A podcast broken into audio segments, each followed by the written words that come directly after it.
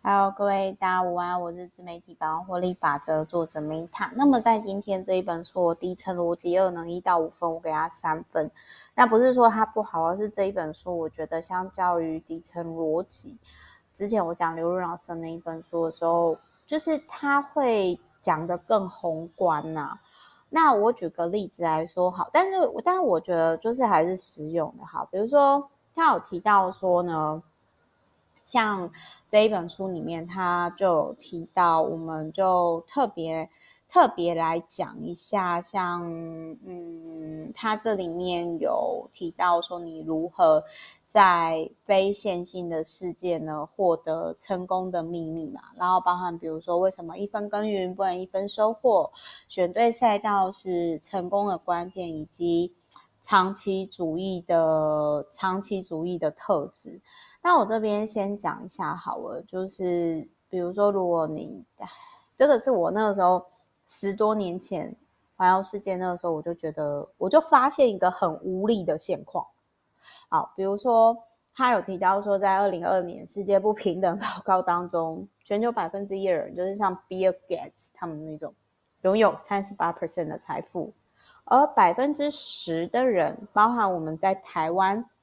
的人是拥有百分之七十五以上的财富，因为台湾其实在国际当中还算是蛮有钱的，但是最后有一半以上的人，包括我之前去非洲的时候，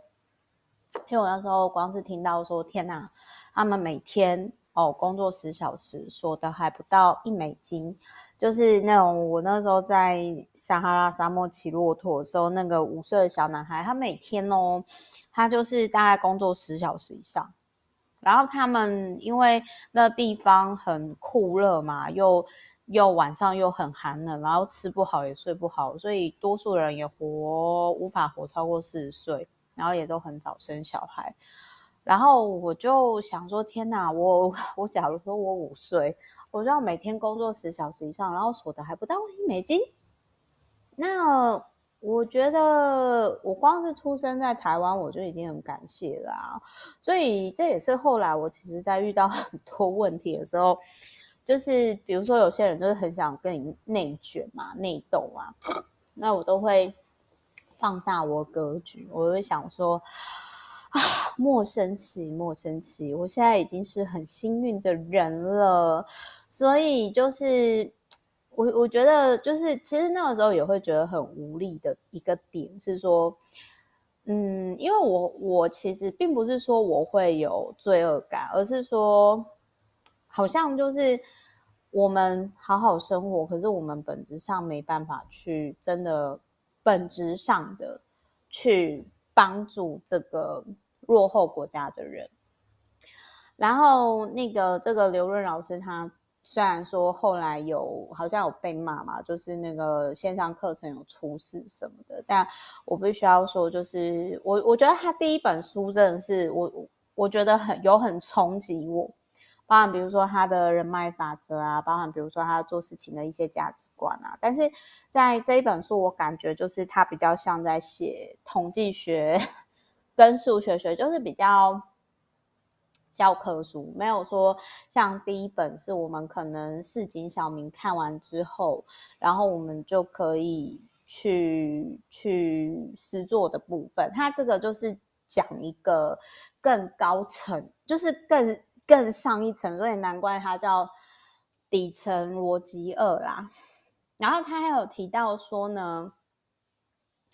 就是。包含，比如说你要进出进入一个产业，就是说你要去思考这个产业的上中下游，然后包含，比如说他在这一本书里面有讲说，你要就是做时间的朋友，等待奇点的到来。然后他就是举例说，为什么亚马逊他一开始卖书，可是他卖到现在他赚。那么多钱，就是他就提到说，你要找到自己的小麦棋盘，然后坚守长期主义。但是问题是，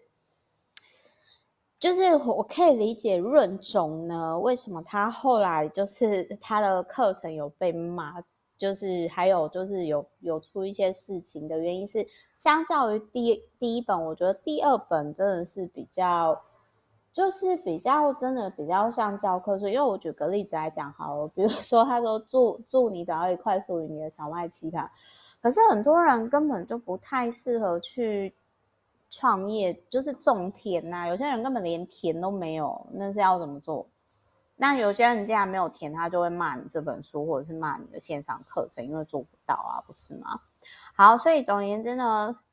底层逻辑第一本书，假如说我给他四颗星的话，这本书我就是给他三点五颗星，还是有收获啦。但是是理论上的 idea，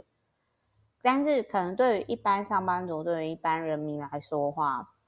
第二本实用性不大。特别如果说你又你又不是理工科，你没有 学过一些数学统计学，你可能看了一些就会觉得说，嗯，这是在讲什么？大概会有这种感觉。好，我是 Meta，我们之后就下一本书再见喽。这一本书我真的没有像第一本那么爱，说实话。那还是很谢谢润总，谢谢刘润老师。好，我是 Meta，我们之后下一本书再见了，拜。